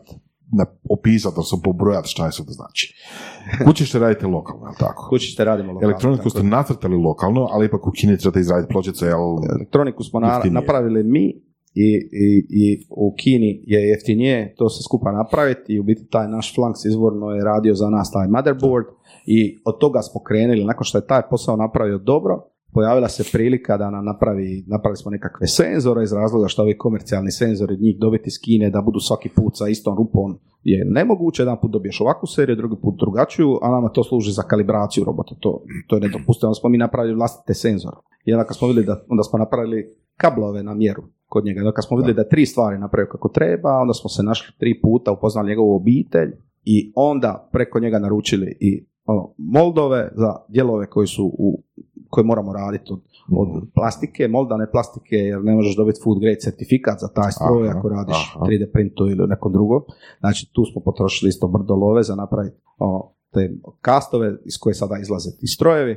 Pumpe, motori, ne znam, senzori, sve ove druge stvari, to sve Flanks okupi kod njega u Shenzhenu i ono, testira i tek onda nama pošalje. Dobro. Znači I imamo se metalna sastavlja. češta, imamo to, mi to sastavljamo. Znači, Znači, znači software je isto do- domaći. tako? Software je naš, sve Da. kompletno smo mi radili. Čak u biti ja mislim da je unutra e, samo isključivo e, Dražanov kod i čak niko od zaposlenika nema Da, da. pristup Ok. kodu samog robota. Znači samo da to opišemo što znači recimo u Dobro. tom slučaju hrvatski proizvod. Da. A ove stvari koje si rekao iz Kine, to je stvarno ono teško je dobiti i osim u Kini, recimo. Ma, Da razumijemo da je nije- znači nećemo... Se gledajte me, da, da, vidi, Ok. vidi, gledaj, o, možeš- recimo, recimo pumpe koje mi koristimo, znači pumpe koje mi koristimo, koristi McDonald's. Mislim, one se proizvode u Kini, one su Zato, Pod zato što McDonald's, McDonald's ono, naruči njih da. milijun i vi naručite Ma, još sto. Znači indukcija. Znači, Recimo, Boras ima tvoj žig. Croatian product znači, by bi- approved. da approved. Ne, ne, indukcija, indukcija. Indukcija, znači ta tvornica koja radi za nas, to radi za gorenje, znači nama dođe ploča na kojem piše gorenje. Ono. Indukcijsko grijanje. Znači i to je nevjerojatna priča, znači to je jedna ogromna tvornica, mi smo se upoznali na jednom sajmu i mi njemu govorili kako smo mi mali, kako nam u biti treba nekakav interfejs, odnosno komunikacija između našeg motherboarda i njihove indukcije, ali da smo mi mali i da nam ne treba toga puno, jel? Ono. I lik dođe i kaže, mi smo isto mali za kineske prilike, pruži ruku i kaže, rašćemo zajedno. Nice. Nice. I mi platimo 400 dolara razvoj tog interfejsa, šta je na to je ono, smiješno. Da. I oni nama isporučuju jednostavno ono, modu taj, te indukcije sa tim interfejsom po našoj specifikaciji i imamo praktički indukciju koja je jedna od najkritičnijih stvari u- na tom robotu, jer praktički temperatura teče koju moramo konstantno kontrolirati, ona mora biti jednaka uvjetima kao kad je izvorno jelo nastajalo, dobivamo jedne vrhunske top tvornice i to se skupa radi like a charm. Ok. Koliko otprilike, red veličina, znači uopće nije bitan točan iznos, košta razvoj do trenutka kad ste imali prototip koji radi kako treba? Nemam pojem. Uh, uistinu ne znam. No. Uistinu ne znam, ne znam, zato što mi je jako teško mi je procijeniti što se tiče love, a još teže što se tiče vremena. Tako da ono zbilja ne znam. Mi to su sati, stotine sati, tisuće sati i još ono brdo love i ono, tako da ono stvarno, Ok, stvarno dobro, ok. A sljedeći korak, znači iz, iz prototipa u produkciju? U, u, o, to je, ono, to je, to je baš bilo mrak, ono, to je, to Puno je, to više, je isto puno- trajalo, to je puno više i nervoze i živaca i, o, ono, baš, baš, baš, ono, u biti to nam je, to mi je najviše živaca pojelo, ta dio Taj vezan za proizvodnju, da, Da, taj korak, ok. točno, točno, točno. Da. Mislim, u svakom slučaju nije jeftino, ne može biti jeftino, nemaš šanse da bude pristupačno nekom koji je hobist.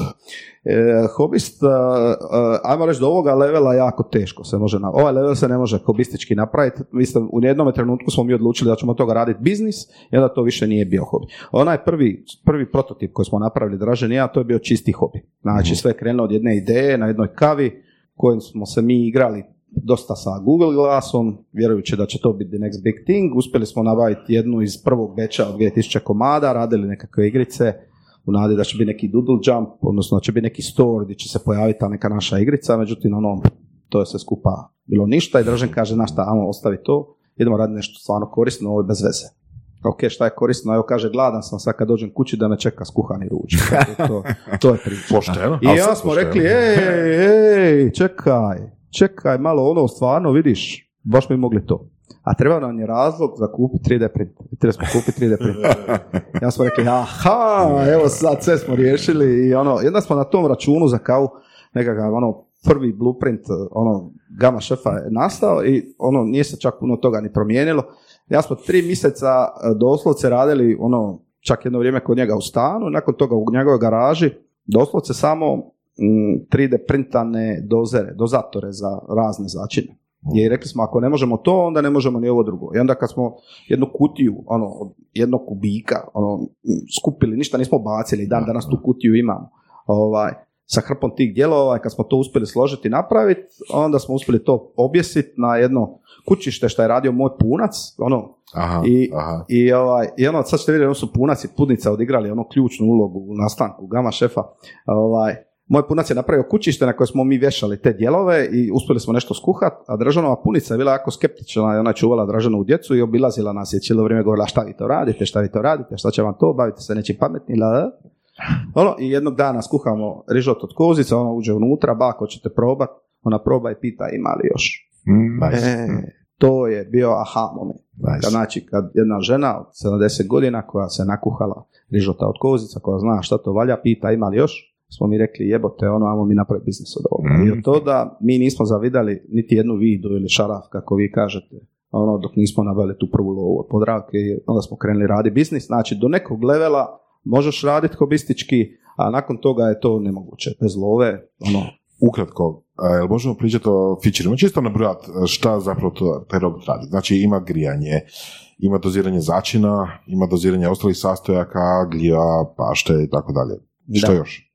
Da, e, ovako on se sastoji, ajmo reći, ugrubo iz dva dijela. Znači, u jednome dijelu imate soli, papra, začina, začinskih tekućica e, za čitavi dan. Mhm. Dobro?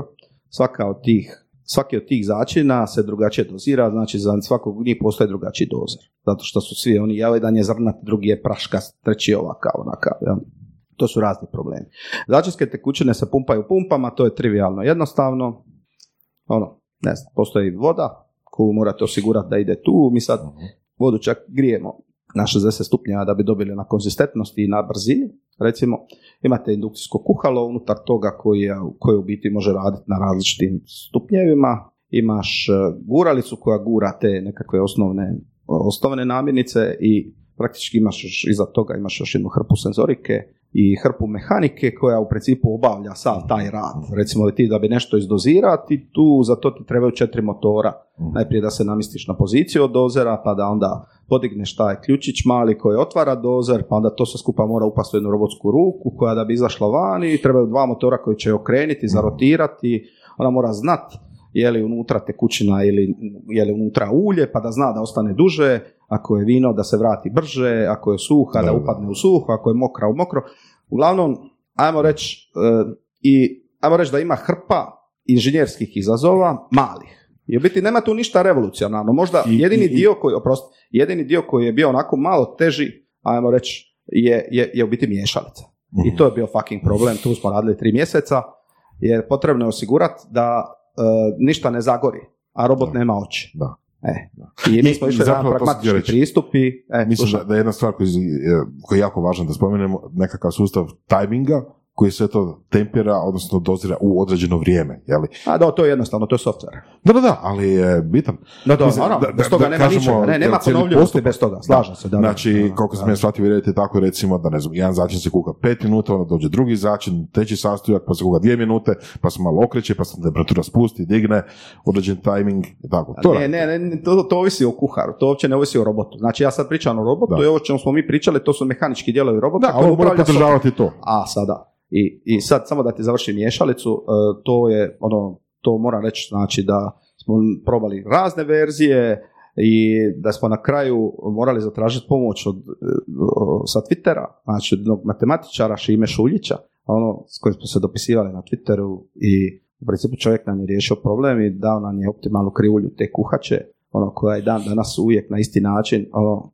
pokreće, odnosno pokriva svaki kvadratni milimetar te teče unutar jedne minute. To je to.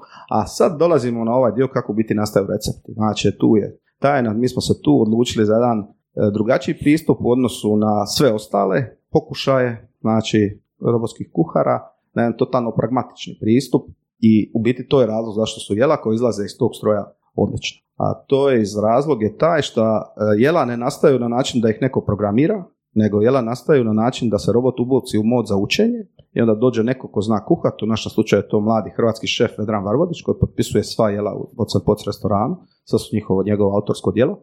I on uzme fino jedan tablet, pokrene aplikaciju koju smo mi napravili, sjedne u fotelju ispred robota i krene kuhat na isti način kao što bi kuhao uživo, samo što ne dodaje ulje na način da ga uljeva, nego pritiskao na dugme, dodaje sol na način da ga tresa iz nekakve Mhm, posude ili mrvi prstima, nego pritiskao na dugme, pokreće miješalicu, pojačava ploču, sve radi pritiskom na tablet. Mhm. I onda u nekom trenutku proba i kaže, aha, fali malo soli, pritisne jedno dugme i robot to posoli. I u principu robot zapamti kompletnu sve postupke koje je on radio, zna točno sekund i vrijeme u kojem je on dodao ulje i koliko je dodao ulja, soli i svih ostalih namirnica i još plus prati temperaturnu karakteristiku e, onoga šta se dešava unutar teče.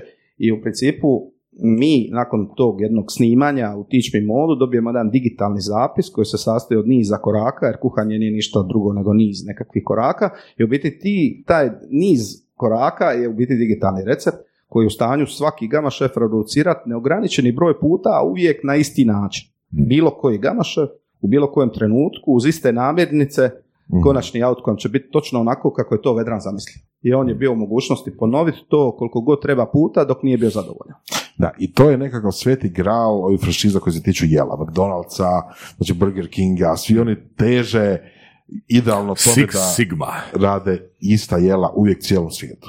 Da, znači, mm, ono, ponovljivost je ogromni problem, nije to samo problem, to je problem unutar čitave industrije, da se razumijemo. Znači, šefovi imaju problem kako osigurati, restorani i šefovi imaju problem kako osigurati da imate istu kvalitetu jela, to je sa ljudima nemoguće. Znači, mislim, i kuhari su ljudi isto kao mi, oni, znači, imaju nekakav svoj život, mogu biti mudi, taj dan se posvađa sa curom, pa mu ono, ništa ne odgovara, boli ga nešto, neće to napraviti svaki put na isti način, a ovdje imaš stroj koji će jednostavno to ponoviti uvijek na isti način. Imate, ok, imate nov, skroz novi koncept, jel, prvi robotski restoran na svijetu, jel tako? Prvi. Ima li konkurencije? Nema, jel tako? Ma, To koncepta. ma, meni osobno čak i nije bitno Dobro, je li prvi ok. ili nije prvi, Ok, ali, sad. ali je, u svakom slučaju je jedinstven i ne postoji apsolutno ništa Mislim- slično ovome. Znači, postoje, nekakvi, postoje neki drugi Mm. restorani koji se nazivaju robotskim restoranima, koji se kuha na jedan ono, drugačiji način. Ljudi danas svašta zovu, zovu robotima i restoranima. Znači, mi definitivno na ovakav način ne radi niko. Znači, Ok. ovo je jedini stroj koji je napravljen da kuha. Znači, ti si vidio one Moli Mhm, Robotics da. ili nekakve druge robotske ruke, ali to su standardne industrijske robotske ruke koja može istovremeno služiti da zavidava, ne znam, ono, zadnji kotač, ne znam, Citroena C4 ili da kuha. A ovaj stroj je napravljen sa jednom ljubavlju i strašću, može raditi samo kuhanje i ništa drugo ne može raditi, samo kuha. Ovaj Ok. stroj samo kuha. Mislim, pitanje koje ti želim postaviti, Da. dragi Giuliano. Ok, imate diferenciran koncept. Ok, znači napravljen je stroj s ljubavlju.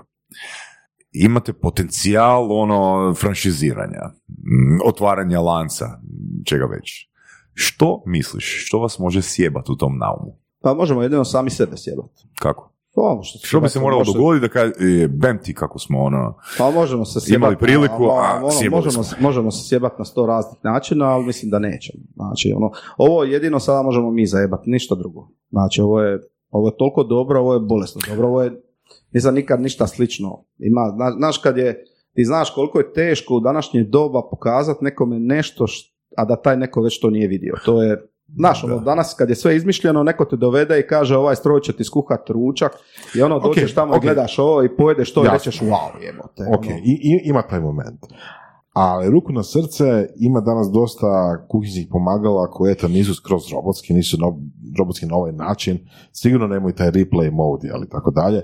Ali fakat ono znaju ubrzat puhanje na eto barem 60%. Ne svih jela, naravno, to su sve ono nišni, nišni ovaj, proizvodi recimo. Ali recimo da, da zbog toga da bi ljudi očekivali recimo tako, tako nešto kao što ste vi napravili da, da postoji. Znači da ne, nije baš ono totalno blue ocean da je palo s neba s Marsa i da sad ne znam šta s tim napraviti. Znaju šta s tim napraviti, zato što vidjeli slične stvari da rade. Ok, znači imamo restoran, imamo robota, ok, imamo jela koji su dobra, ljudi očito dolaze nazad, jedu ih i tako dalje, ok. Koje, koja vam je onda strategija da, ok, ili idete na tome da napravite 100 restorana u Hrvatskoj? Ne, Ok, ili idete za time da napravite tisuću robota godišnje? ne. Ok, šta onda radite?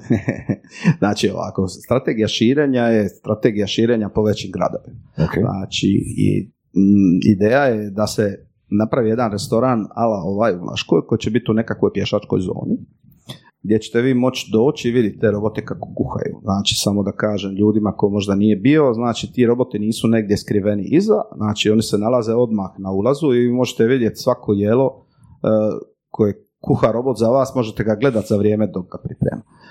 To je, ajmo reći, jedan spoj između atraktivnosti i dobre hrane, gdje ćete prvi put doći radi robota, da ćete se drugi put vratiti radi hrane. I to je nešto po čemu smo mi jedinstveni i to je to. Je to. I onda ćete doći i provat ćete hranu. Dobro. I hrana će vam se svidjeti i reći ćete ovo je dobro. I onda posijemo po rubovima grada dark kitchene, koje su samo roboti. Znači, dark kitchen u smislu nema U smislu javnosti. nema ulaza unutra, nego samo roboti koji kuhaju i rade samo dostavu. Ok. Ok, dobro. Dostava je here to stay, više niko neće od nje odustat, to je, zato smo se svi navikli. I sad imaš kombinaciju atraktivnosti, došla si, proba si i super je. I još to možeš dobiti ono u East Londonu gdje živiš, uvijek u istoj kvaliteti. Znači šta je ogromni problem svih ovih lanaca i ono, ne znam jel znate, ali ovi food delivery service imaju vlastite proizvode, znači koji spremaju različiti restorani po njihovim receptima, ali ono gdje problem imaju je da ne mogu osigurati konstantnu kvalitetu, a mi možemo osigurati to da roboti uvijek to kuhaju na isti način i na taj način to skalirati. Znači, u to je biti, to. uh, jedan bot spots restoran je ovdje kao showroom, Ajmo reći, ovo je klasični showroom, ovo je baš showroom. mhm, a ovi drugi manji roboti ono koji nemaju poslugu ili imaju, Nemaju. se, se mogu nalaziti ono na sto lokacija u gradu. Da, Da, interesantno. interesantno. I rade samo delivery. A, recimo, ok, um, da netko ima, ajmo reći, 100 miliona nečega i da vam ukrade taj robot ili te robote, može li napraviti isto? Pa može. Znači, Mm. može se, sve se može napraviti. Znači, to, ništa to nije problem. Ja, ono šta, šta sam ja primijetio u mojih 19 godina poduzetništva je da u principu trebaš biti prvi na marketu i da nema načina da se zaštitiš apsolutno od toga da te kopiraju, prema mi imamo neke stvari zaštićene patente, možemo o tome pričati, ali mislim biti prvi na marketu i ono, ja mislim da mi moramo u idućih 3 do 5 godina napraviti pravi posao, da budemo, da imate jedan unfair advantage u odnosu na sve druge i onda nek nas kopiraju i ono, mislim u principu kada vas kopiraju to je dokaz već da ste uspjeli. Tako Možeš da, biti ono, 54. ako nemaš trošak za poslovanje. Želite za svoj brand privući mladu generaciju koja provodi vrijeme u virtualnim svjetovima? Equinox je platforma koja omogućuje kreiranje multimedijalnog, gamificiranog sadržaja kroz tehnologiju proširene stvarnosti. Stvarajmo virtualne svjetove zajedno. www.equinox.vision I to, na primjer. Da, da, super, znači to je, super, to je smisao, znači imamo jedan dio patentiran, taj dio je prelud, ono, ne znam, sam ti voras to spominja, ali ono... Čak i nisi, čak i nisi. ja. Ok, Da, o, ok, Hoćemo ajde, malo pucaj, pucaj, pucaj, pucaj, ti ja, samo to sačuvate. Možete i za kraj Mislim, ja sačuvati jer, je, više- jer je preludo, baš je preludo. To je ono, to je najluđe od svega u biti. Ono, može, ok, može. ok. Mislim, sad ili ćeš ti. Aj, pitaj, pitaj. Ja više znam o patentima i cijeli taj IP dio sa softverske strane gdje je to ruku na srce beskorisno, u smislu, ok, možemo patentirati žig i tako nešto, odnosno trademarkati, nije to patent u, u klasičnom smislu, ali u Europskoj uniji koja nema softverskih patenata, to možemo obis- obisati mačku za rep, a druga stvar, Kinezi i onako ne poštuju patente odakle došli, makar iz Europe, iz Amerike, tako da možemo obisati na, obisati na dva mačkova reka, je, repa koliko to zapravo koristi. Ali iz nekog razloga još uvijek, recimo, ne znam, uh, banke, investitori i tako dalje, još uvijek traže da startup ili firma s kojom se radi ima nešto patentirano ili ima nekakav IP. Ok, ja sam napravio dobar uvod. Yes. Ok, sad, o hardwareskoj strani znam malo manje. Evo, sad ti tu dolaziš. Ok. Uh, ovo je nekakvo hardversko konceptualna strana i na nju se odnosi patent. Zašto smo se odlučili na to? Iz razloga što je nešto zbilja jedinstveno i naš patentni zastupnik Željko Bihar je rekao da on misli da je to moguće zaštititi. Znači, onda smo mi ušli u taj proces zaštite, a o čemu se radi? Ideja je stara koliko je stari gamašev. A radi se o kuhanju na daljinu uživo. Uh, E, ja mislim da vam je otprilike jasno, vidio sam po osmijehu i po svemu, mislim da radi to. Znači, što to znači? To znači da ja iz Solina mogu skuhati ručak za vas u Zagrebu i da kuhan jelo nikad prije skuhano. Da. Vi imate, ja imam stroj, vi imate stroj, kažem vam tu unutra u ketriđe stavite to, to, to, to, ja krenem kuhat, zadam komandu robotu, moj robot to odradi, vaš je spojen na stream, preko neta dobije komandu, odradi je i on. I sad pazite ovu kombinaciju. Mi imamo 50 franšiza sa po pet robota, može kuhat za četvoro istovremeno, imate Jamie Olivera u Londonu i tisuću ljudi dobije invite only pozivnicu Mm. na raznim dijelovima svijeta. Paper cook.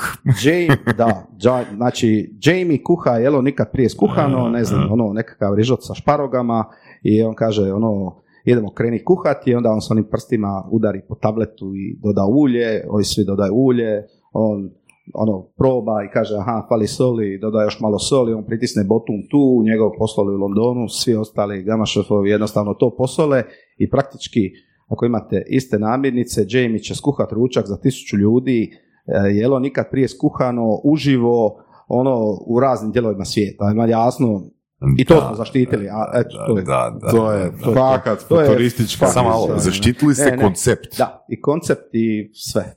Znači, čak i načine primjena, ono, dobili smo sedam, sedam, sedam claimova, svih sedam je prošlo jedan kroz jedan. Znači, ne pričam o nagradi za inovatorstvo, nego pričam o Europskom patentnom zavodu na Nice. takvih patenata. Ali znaš- godišnje, takvih patenata godišnje u Hrvatskoj bude pet. Mislim, to je, Znači- to je super, to je ono fakat uh, fan- fantastična priča i fantastičan koncept i, i baš futuristički djeluje, znaš. A gledao sam jednu epizodu Shark Tanka, uh, Steve Voznjak i jedan njegov partner, u- on je investirao u njegov projekt i sad taj čovjek koji je došao pičat, Steve Voznjak nije pičao, nego ga je poslao Shark Tank da ovaj piča i zapravo je napravio neku, neki, kak se zove, onaj, uh, ko jaknu u kojoj možeš staviti hrpu ono hardvera unutra, mobdela, ne znam, Gadget jaknu. gadgeta, ge- baš gadget jaknu. I u biti, on se nije dopao, nije, nije se dopao ono i tim investitorima u Shark Tanku i kao kaže, gle, vi, vi ste zatvoreni. Ka- zatvoreni ste na način jer ja zapravo, ja i Steve imamo uh, zaštićen koncept. Kakav, o, zaštita kakvog koncepta? Pa žice unutar jakne za gadgete. I koji je bio njihov komentar? Njihov komentar bilo, bio, uh, to je nepošteno za razvoj biznisa. Nepošteno je za razvoj biznisa, jer ti možeš van izaći, ono, napraviš, napraviš, napraviš jedan prototip, odeš ovoga, u zavod za intelektualno vlasništvo, zaštitiš koncept, nikad, nikad, nikad ne, ne realiziraš to i ti zapravo od, od ne znam, tantijema ono živiš kad, ko- kad god to itko napravi. E, To je- ovako, ovako, samo mala jedna ispravka. e, nažalost, nažalost, to je, tako funkcionira svijet, tako funkcionira i Ali to mi smo koči- ali imali to jako koči razvoj slažem se, ja, ma vi, ti, vi, ono, Voras to zna, znači tu postoje grupe ljudi, to su nekakve vrsta, ajmo reći ono, open source, ono, patentaša koji jednostavno samo publishaju ideje takve vrste, jednostavno da ih niko drugi ne može zaštititi, patentirati, jer u momentu kad je objavljeno više nije inovativno Mhm. i to je jedna od tri stvari, više se ne može dobiti patent. Znači, ali e, ovo sam htio reći, koliko god ovo što sam pričao zvuči futuristički, znači ne pričam vam o nečemu što će se dogoditi u budućnosti, ja vam pričam o featureu koji već postoji Da, i da. mi s tim Da, da. radimo. Mi ćemo to za par mjeseci, vjerojatno kad slegne se malo ovaj hype, ono, kad Mhm. više malo izađemo iz ovoga svega, napraviti jedno takvo kuhanje i ovdje u restoranu, samo da poživimo ponovo taj hype. Da. Znači, pričam o nečemu što je napravljeno, istina, u pravu si. Mi smo imali hrpu problema, morali smo ići jednim zaobilaznim putem za zaštiti to sve skupe da bi izbjegli upravo neko ko je nešto samo ono napisao i nikad nije ni napravio. Mhm. Znači mi smo morali otići u jednom smjeru temperature, malo ograničiti se, limitirati u odnosu na čitavi ovaj koncept što sam vam ispričao, da bi mogli dobiti patent. Mhm. E, To što znaš priča, što je zapravo cijela, a to postoji cijela debata oko toga da li treba, mislim, ne, sigurno treba, definitivno treba reformirati patentni sustav, pogotovo u Americi. A, jer pojavilo se, nije to bilo namijenjeno tako, ali pojavilo se jako puno firmi koji rade baš to. Imaju Mhm. ideju, patentiraju, nema nikakav prototip i to je gotovo. Sad nekako kroz godine se uvriježilo nekako nepisano pravilo da patentni ured će implicitno odbiti ako nema nekakav prototip, ako ne Mhm. postoji prototip, ali to nije zapisano u zakonu i to nekad i ne prođe. Ali dobro, tu, Ali- da li su tu jasni kriteriji, što znači imate ono nisu, prototip, ne? nisu uopće jasni kriteriji. Ja. A, mislim, zašto postoji patenti? Postoji zato da, eto, da jedna firma koja najbio neku novu ideju, bude zaštićen od toga da neko drugi ukrade ideju, barem neki određeni dio godine. Mhm. Jel, znači ti napraviš patent, ja na- napravim, ne znam, bolju mišelovku, ok, moja mišelovka treba nekakav razvoj, pare, investicije da se to ona napravi, da se pokrene proizvodnja i ja sljedećih 20 godina ubirem pare od te moje miš- mišelovke i to je fajn. I to je super. Zato što nakon isteka tih patenta, svi, svako na svijetu može Mhm. proizvoditi tu istu mišelovku po tim istim nacrtima To, to. I to je fajn, I to je I, to, super. i to je fair, ali Da. nije fair uh, zaštititi koncept bez uh, prototipa i bez ideje da Tako je. ideš u tom Da. smjeru razvijati biznis. Da. To uopće nije fair. Da. Život nije fair. Život nije fair, da. Mislim, kinezi, kinezi upravo i kažu to, implicitno barem kinezi misle da to uopće nije fair, patenti uopće nisu fair, točka. Jeli? Znači, e, zašto ako nešto treba proizvoditi, ne znam, milijardu komada, zašto sad neka tamo firmica će to proizvoditi, ne znam, tisuću komada godišnje, jel, bla, bla, bla, kada ono, cijela masa kineske industrije to može proizvoditi milijardu komada godišnje, jel? Mm. Po njima to uopće nije fair da postoji takav, takav zaštita, jel? Barem implicitno, ali eto, guramo nekako. Jel? A, ovo da tisuću ili, ili sto tisuća kuhara, botova kuha u isti trenutak, a da Jamie Oliver njima kaže šta da kuhaju, to je futuristička ideja na kvadrat. To je, znaš, zamišljam, znaš, ono, Ja, da, da, znaš, ono, domovi u cijelom svijetu, znaš, neki Da. kinez, neki Da. japanac, neki britanac, neki hrvat tu, znaš, sjede da i još gledaju taj moment. robotić i sad Ja- ja, Oliver sad ovo televiziji ima- nešto klika klaka. Ja sad, pazi, imaš onaj moment, imaš jedan moment, šta isto nikad se to, nikad se to nije dogodilo. Znači, znaš ono kad Jamie, ako si ga nekad gleda na 24 Kitchen, pa kad, znaš ono, ubaci češnjak, pa onda gurne, gurne ruku pa kaže, mmm, kako je zavonjao češnjak. Znači, sad ti to gledaš na televiziji, ali iz tvog lonca će zavonjati češnjak. E, Nikad niko nije uspio preko televizije miris prenijeti. Znaš, taj češnjak koji nice, vonja nice. njemu, od jedan put zavonja i tebi. Mm. Ja, no, fantastično. Ok, cijelo vrijeme želim pitati još jedno pitanje. Samo Kvaliteta namirnica. to je uh, nulta, znači to je nulta postavka, znači kvaliteta namirnica je ono nešto nešto gdje ne radimo nikakve kompromise. Ne, ne, Znači, ne vi, ne vi, Ne, mi, u tom mi, mi, konceptu mi, ne, to ponovljivosti. ponovljivosti. ponovljivosti. Znači, znači, ovako morate imati iste namirnice, Da. full stop.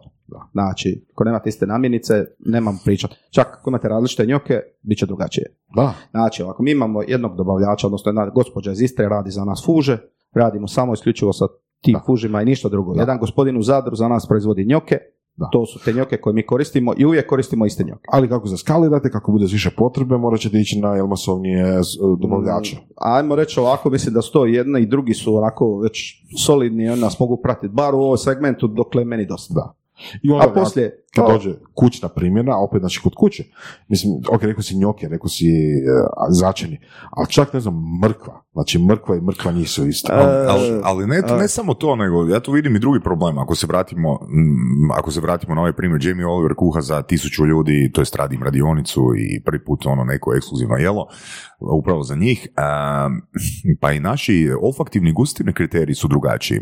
Znači, ne, prvo ne možemo imati iste namirnice na raznim dijelovima svijeta, ok, bez obzira što Jamie Oliver napravi ono, to je, to je različito. Drugo, e, znači, to me uvijek podsjeti na priču od jednog mog frenda iz e, Boca Ratona, to je jedno mjesto pored Miamija, koji je htio otvoriti e, turski restoran u Miamiju ili Boca Ratonu, znaš.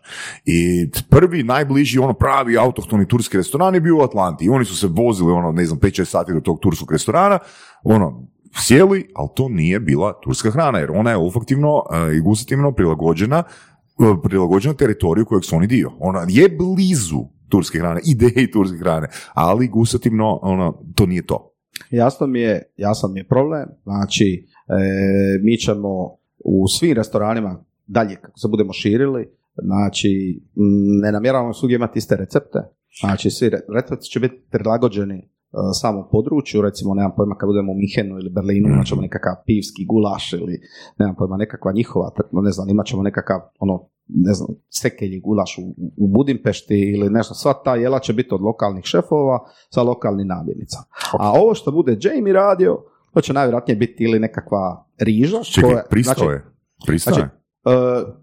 Pristaje, da. Ono, pa u principu kad mu jednu ovakvu priču ispričamo, morat će pristati. Tako Pa rekao ono, si ono što će Jamie raditi. E. Pa to ti je ono, znaš, ono, planu zakon je. privlačenja. Znači, ne, ne, ne. Ja, ja, ja, ja sam uvjeren da ćemo nešto napraviti toga Mm. tipa sad hoće biti sa Jamien ili će biti sa nekim drugim, ali to ćemo mi napraviti. Znači, eto, ono, sjetite se jednog dana kad to napravimo, obećao je da će napraviti, ono, obećao sam da će otvoriti restoran, otvorili smo restoran, ono, napravit ćemo to. Znaš što mi to posjeća?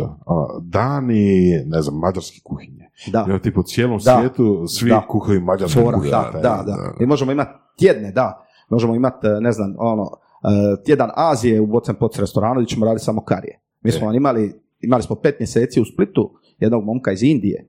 Znači, to je bilo jedno fantastično iskustvo. Znači, momak je ogromni zaljubljenik u hranu i tehnologiju. Pazi, je iz Indije, on nađe gama šef i kaže, mogu li doći? Kao Nice. intern, ono, ne treba mi ništa. Nice. Sad mi kažemo ono ko, pa ne možeš ono, kako ćeš ono, da da mogu, ja studiram u Minhenu imam mogućnost na zadnjoj godini birati kompaniju gdje želim to, ja želim raditi samo u Gamašefu i nigdje drugo. Nice.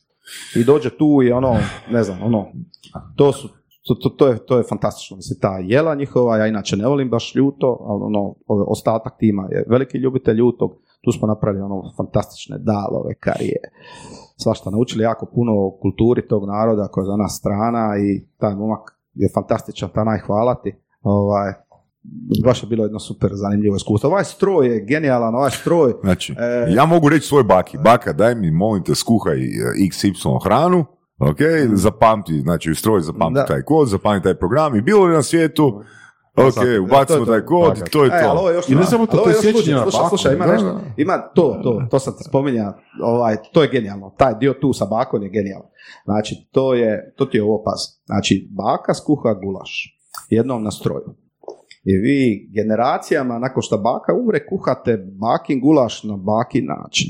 Zamislite to I kao ne neki- možeš joj reći, e, ovaj put ti nije baš dobro ispao. ne, znači, pazi, ti kad dobiješ recept i kad kuhaš po nečijem recept, znači, to jelo je uvijek tvoja interpretacija nečijeg recepta. Nikad ga nećeš skuhat, neće ga dvije osobe skuhat na isti način. A ove, ovo je samo vjerna replika onoga što je baka zamislila. Dakle. I zamisli to kao nekakav oblik, ono, digital heritage, znači imaš digitalno nasljeđe u čijem si, ti si vlasniš, vlasnik tog fajla koje je baka napravila, ajmo reći, i ono, znaš da smo to napravili čak. Čekaj, znaš da, ono, e, IBB-a znaš, jel tako? Aha, ono, jako aha. dobro. Znaš, znaš da je dobio sina, da mali Adrian ima sada godinu dana. Kad je Adrian ima tri mjeseca, onda je Adrianova baka bila kod nas i u biti e, mi smo napravili, odnosno ona je napravila recept, zove se fuži Adrianove bake.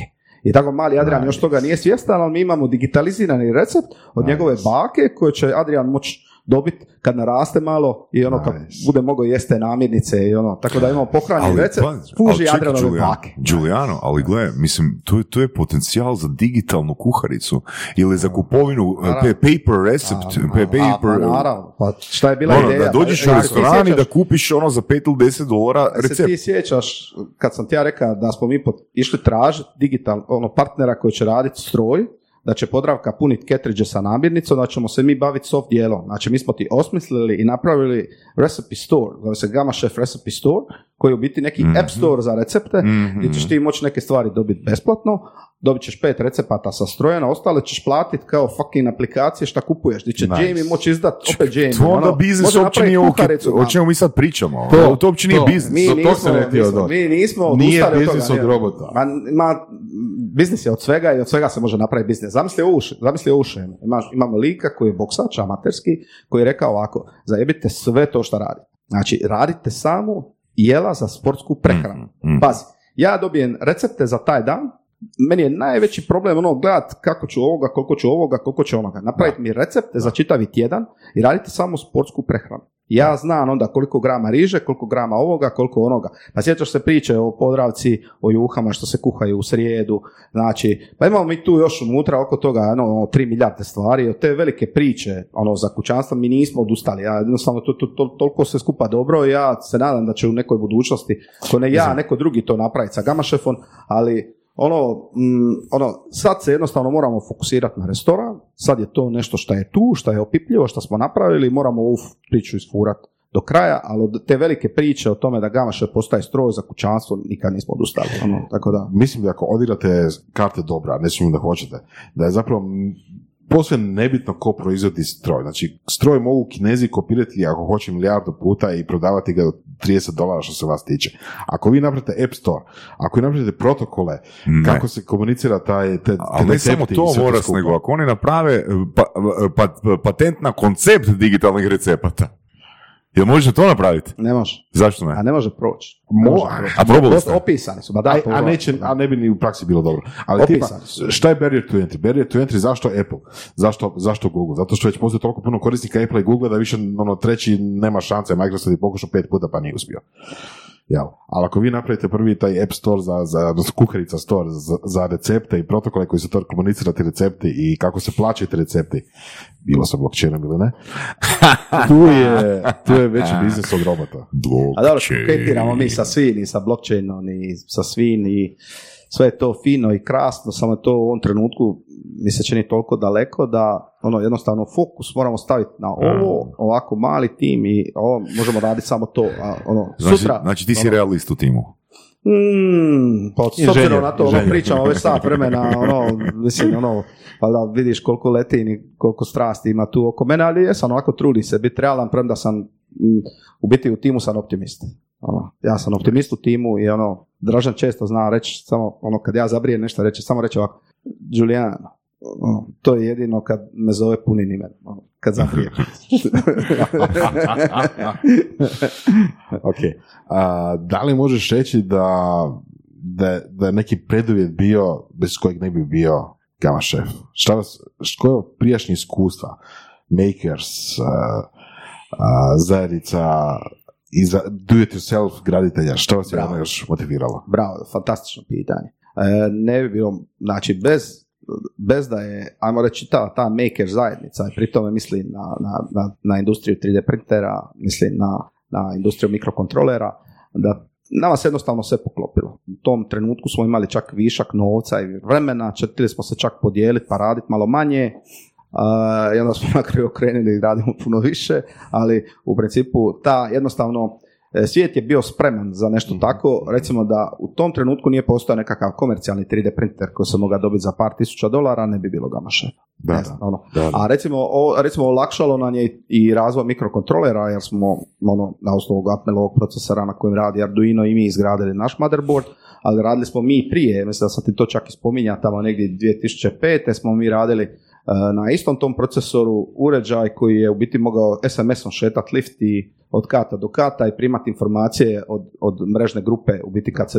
dizalo pokvarilo i koji je kvar. Tako da ono, radili smo mi svašta, ali jednostavno u tom trenutku je to bilo puno teže napraviti nego sada, a ovo bi bilo nemoguće, bez trenutnog statusa maker industrije je bilo nemoguće napraviti. I samo da kažemo da situacija je sve bolja. Sve bolje, točno. 3D printeri su sve jeftiniji i sve bolji, mikrokontroleri isto sve jeftiniji i sve Da. bolji, bez obzira na stanje, privremeno stanje koje je sad, ne znam, ono da su džipovi skuplji ili tako nešto, ali to će, to će To proći. će proći. Pro, to će ali proći. Ono, generalno danas možemo staviti elektroniku u WC papir, a da ne poskupi. Točno. Znači ti si unutra jako puno, ti si stalno po hakatonima, pratiš šta radi zajednica. E, ovo što se dešava je genijalno, znači e, 3D printeri koji su bili privilegija bogatih tvrtki i nekakvih sveučilišta, ono su postali nešto što svako može imati kući i taj Arduino je postao tako jednostavan i ono mislim da se dogodila biti jedna mini revolucija i da sve ove stvari krasne što se dešavaju oko nas